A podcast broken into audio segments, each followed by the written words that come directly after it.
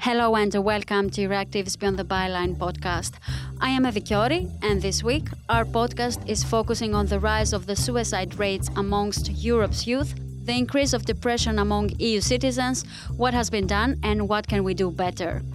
We are also talking about the new EU taxonomy, what does it include, which are the teething issues, and why do we have reactions on it by climate activists such as Dominika Lasota and Luisa Neubauer from Fridays for Future.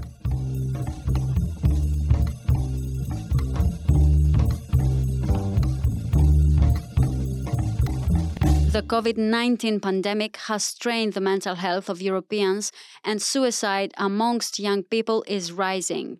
Around 40 million Europeans are dealing with depression, and to shed some light on how European countries are facing these issues, I spoke with Euractiv's editor Alice Taylor. Alice, you wrote a very important article on Euractiv.com on the rise of the suicide rates amongst uh, Europe's youth. Now, this is a topic that isn't widely discussed. What did your research show, and why do you think we don't focus often on these topics? Well, I, I wanted to focus on this topic because, as you said, uh, suicide and mental health issues such as depression and anxiety are just not talked about.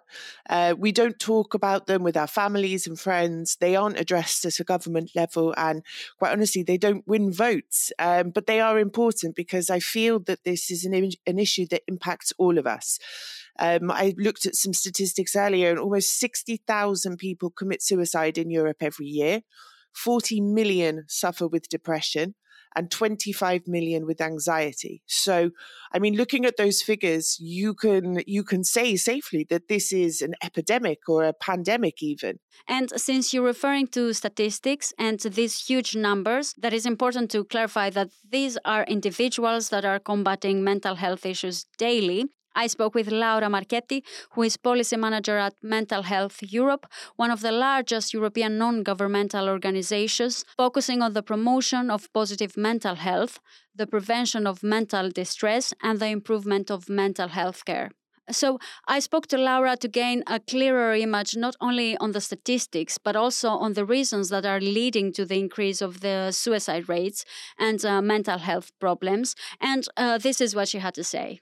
Unfortunately, for the past couple of years, we had um, a variety of data and statistics that has been showing that mental health um, has has declined uh, among the general population and among young people in particular since the onset of the COVID 19 pandemic. The latest data from the OECD shows that there is an incidence of mental health problems um, among p- young people aged between 15 and 24 um, and this inc- incidence has doubled in most European countries uh, since the beginning of the pandemic.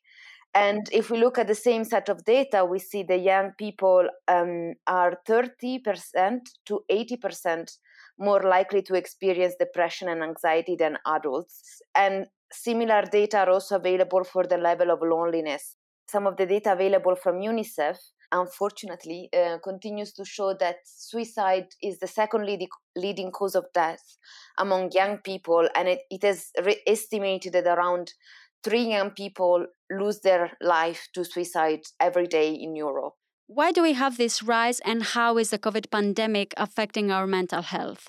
First of all, it, it's important to note that um, already before the pandemic started, uh, there was an increase in mental health distress uh, among Europeans.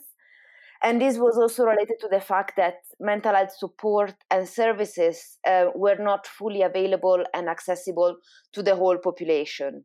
And now, since March 2020, of course, given that services and general support has been disrupted, this is something that has also impacted uh, the provision of mental health care, of course. And focusing more on the youth population, what is happening there? If we look specifically at young people, um, we know that the general lockdown measures and the closure of a variety of institutions from school, universities, but also leisure centers um, has contributed to the weakening of what we can consider to be protective factors for young people, like daily routine, social interactions, um, all of those factors that contributed to the well-being uh, of a person were not there anymore.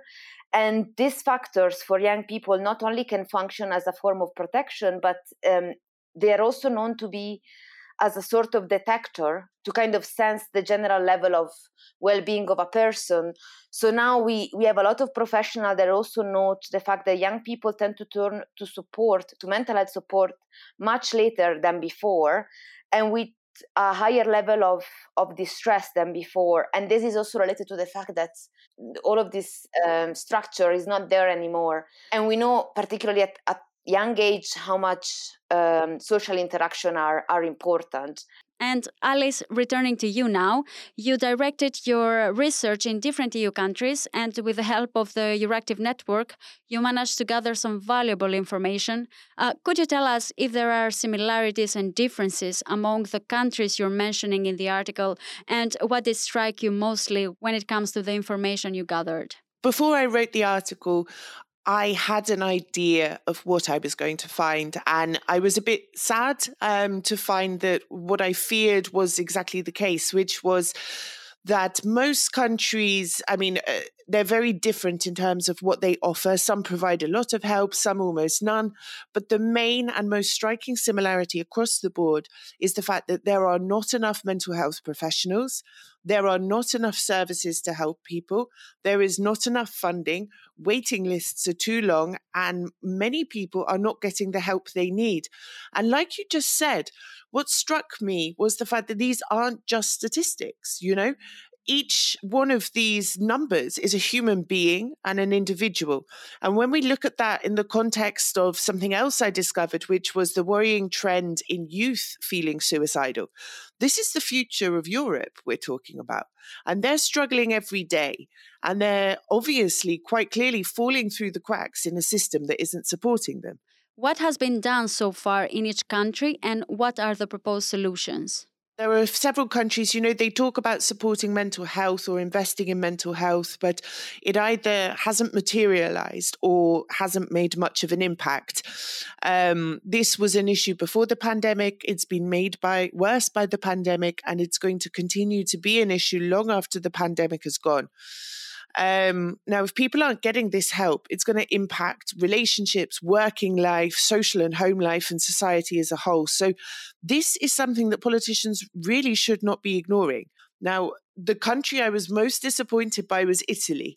Um, and that was a surprise that the government have made a number of promises that they have consistently failed to follow through on. Um, and this is an example that words are of absolutely zero benefit unless they're followed by concrete action.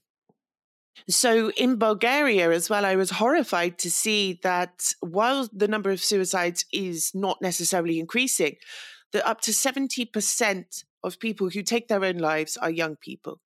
Um, and when you look at this in the context that there's no state sponsored suicide prevention programs, you know, this is a really serious situation. In Poland, you have a situation with one psychiatrist for every 20,000 children this is horrendous as well. Um, but there were some countries who, okay, they're not perfect, but at least they appear to be making more of an effort. Slovenia started a campaign at the beginning of the pandemic to combat the rise in mental health issues.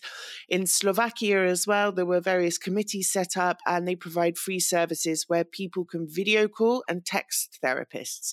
I thought this was important because, especially in the context of increasing issues with youth, you know, providing video call, text, etc. You know, it's it's more accessible to young people.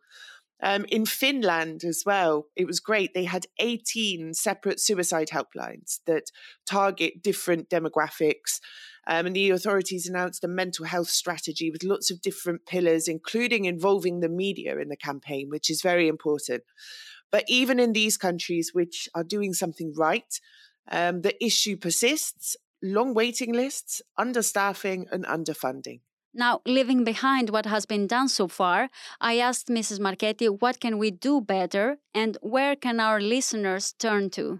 I would first of all suggest to check our website, uh, www.mhe-sme.org, um, because there we have created a variety of um, resources that can cater different needs. So there, if they need support, they can find, for instance, a map of the different helpline and services that are available at the European level and at the national level. They can also find a page that is dedicated to COVID 19 and mental health, where they can find tips on how to take care of mental health, but also they can find information in different languages. They can find interviews with experts and professionals, as well as they can find information about relevant policy initiative. In the resource part of our website, they can find a variety of short guides uh, on specific topic related to mental health to kind of zoom in and understand better for instance what it means to receive a psychiatric diagnosis what it means to decide to take um, medication, for instance, or what recovery means. Finally, Alice, what is your view on this? What can the governments and the EU do better? I think the governments and the, at an EU level, there needs to be a concerted recognition of the fact that this is a serious, wide ranging issue and that not enough is being done and that they're failing EU citizens and citizens in each respective country. And there needs to be a standardization of access to mental health services across the entire bloc, being able to get access to a professional who could help you save your life should not depend on where you live.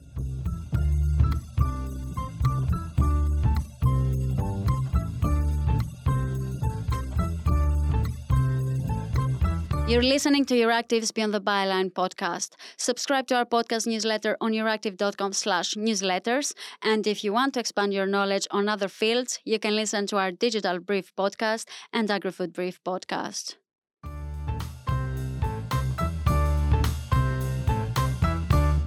And now, moving to one of the most prominent topics of the EU's agenda the new taxonomy and the reactions it's gathering from environmental activists. I'm joined by Euractiv's energy and environment reporter, Kira Taylor, who will try and break down for us the teething issues of the taxonomy. Kira, we haven't talked about the new EU taxonomy together on the podcast yet, and I think this is the time to break it down a little bit, uh, specifically because there have been lots of reactions and oppositions from climate activist groups. Why do we have these reactions, and what is the taxonomy proposing? Well, thank you for having me to discuss this. The taxonomy is really, really complex, so I'll try my best to explain it. What we're currently talking about is a list of investments that the EU has decided are good for the environment or will help transition to a sustainable environment. In the latest draft list, the EU labelled nuclear energy and fossil gas as transitional investments. There's been a storm brewing around this in Brussels for several months now, EU countries were demanding that the EU publish this list, known in EU jargon as the Second Delegated Act. Um, and many were calling for nuclear and fossil gas to be included in it uh, back in the autumn. But it really came to a head on New Year's Eve when the European Commission sent out this draft and it was immediately leaked. We basically had it uh, within about seven, eight hours of it uh, going out. In that draft, the EU nailed its colours to the mast and said, We believe that nuclear and fossil gas are, to an extent, worth investing in for Europe's green future. It's a relief, I think, for the nuclear and gas industry because the taxonomy is the thing you need to be in. Uh, to nick from many, many American films, being in the taxonomy is a bit like being in the popular clique. You're going to be noticed more. These technologies want to be in because they see it as necessary to get certain investments. But the inclusion of nuclear and fossil gas also saw outrage from some lawmakers, some countries, particularly Austria and Luxembourg, and climate activists too. And that's where Luisa Neubauer and Dominika Lasota's protest comes in.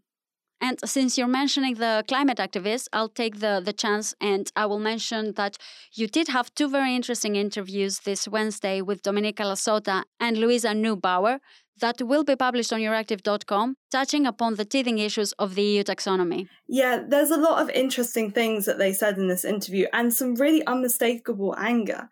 I want to pick up on a couple of things they said. First of all, Luisa mentions greenwashing, which is where companies say they are making good choices for the environment, but actually, if you look in detail, those aren't very good choices. The taxonomy was designed to get rid of greenwashing, and it was initially welcomed by climate activists for that reason. Exactly. And what I noticed is that in both interviews, one of the main points that was uh, made was the exclusion of the nuclear energy from the taxonomy. Let's hear what Dominika and Luisa had to say on this. Currently, the debate uh, in the European Union is, uh, especially in regards to the taxonomy, is about those transitional fuels. Um, many of the representatives of the EU deem and call fossil gas and nuclear the transitional fuels. But what we as Fridays for Future are calling out and what we object is the fact that in a taxonomy that is supposed to be you know allowing and deciding on what are the sustainable activities that will lead us to the european green new deal um, we object for the inclusion of the fossil fuels and for the nuclear energy because those are not transitional fuels according to what we stand for and to what science says. At the same time, Luisa referred to the importance of greenwashing of the framework. Well, I mean, we, we're looking at a framework that's supposed to prevent greenwashing here. That is a very, you know, very meaningful and uh, important step to go, but it won't work as long as the EU itself then greenwashes the whole framework. And we do know for a fact that neither fossil gas nor nuclear um, are, for effect, sustainable. And now back to you, Kira. There is no trust shown uh, to nuclear energy whatsoever. Activists prefer the already existing renewable energy sources. Yeah, it's clear that Luisa and Dominika just do not see nuclear or gas as trans- transitional activities, and that means that they see the taxonomy as greenwashing. For the nuclear and gas industry, though, it's quite different, and also for EU countries like Poland and the supporters of these technologies all of them see that these two energy sources as a way to help the transition to a net zero society. I mean, it's true that we're not going to have the entirety of Europe electrified by 2050. So there will be a transition from fossil gas to renewable gases. And nuclear, particularly, is a very sensitive subject. It's clear most fossil gas will have to go at some point, particularly as Europe tries to cut down on its carbon emissions. Um, but nuclear is likely to stick around for much longer and it's nearly zero emissions. So, for the nuclear industry, they really see it as a way to support the green transition and to support renewable energy. Another thing that was mentioned again by both Luisa and Dominika is how political this has become. So let's hear their position on this getting away from fun, one fossil fuels and entering another, another fossil fuel and calling that a good step, that can only come from someone who has clearly not understood the task here. And Dominika took the chance to explain what concerns her more than the energy itself. I am very much concerned about, you know, the waste that this kind of energy source comes with, um, but even more so than than the than you know this uh, the, the the specifics and the characteristics of the energy source itself I'm very much concerned about the kind of the political effect that the nuclear energy um, is creating at the political scene here in Poland and also in the EU. Because what it does is that it allows the politicians to, you know, put out the sense of put out to the public that they officially care and that they they do something by promising us this energy source and Kira, you've been interviewing, talking, researching all the aspects of the matter. What's your take on the political one? Yeah, I think uh, my life has been taxonomy for about the last two weeks now. It feels like I've just been in this taxonomy bubble. And one thing is that it has really become very, very political. This is a really niche piece of EU law. Um, but it's been jumped on by so many different groups, and there is now a really heated debate around the role of nuclear and gas. I think this is kind of the Pandora's box of energy policy at the moment. The European Commission also didn't do themselves any favours by how they handled this. They sent out a draft on New Year's Eve and then gave a very short time period for people to analyse it. I've spoken to several sources in the European Parliament in the last 24 hours. Most of the groups, whether they like nuclear gas or not, are furious at the fact that the European Commission consulted EU countries and didn't consult them. Parliament is now demanding, at the very least, a hearing. To paraphrase a conversation I had with one of the lead parliamentary negotiators for the taxonomy this morning, lawmakers are divided on the role of nuclear and gas, but they are united on the fact that the European Commission did not consult Parliament enough now, that might be an issue for the European Commission because it will need Parliament to at least not block the taxonomy. It can't make amendments to it, but the Parliament can block it. I hasten to add that the Commission didn't have to consult the Parliament. Both EU countries and lawmakers signed over control to the European Commission by saying that they wanted nuclear and gas and, and all of the other um, transitional and sustainable activities to be covered in a delegated act. But they're still annoyed about this. And that brings me to the final point that I find interesting from the Fridays for Future interviews. They are really diving into the details of this, and you see it across a lot of their activism now, particularly when it came to CAP, and now it's coming to the taxonomy. I think there's a tendency to see climate activism as these marches and school strikes, but these people are now delving into the details of climate legislation and finding the things they don't like, and now being very vocal about the things they don't like. So we have the industry, lawmakers, EU countries, and climate activists following this taxonomy exceptionally closely. I don't think it's going to go for, away for a while, and I think it's probably going to be something that I continue covering for quite a while yet. Well, uh, stay strong, Kira, and thank you for this short but very meaningful analysis of the EU taxonomy and the reactions around it. You can watch the whole interview with Dominika Lasota and Luisa Neubauer on euractiv.com and on our YouTube channel. Our time is up for this week. I am Evi Kiorri, and this was Euractiv's Beyond the Byline podcast. We will be back on your feed next week. Until then, subscribe to our podcast newsletter and visit euractiv.com for the latest news. And don't forget to listen to this podcast on your favorite podcast app. Thank you very much for listening.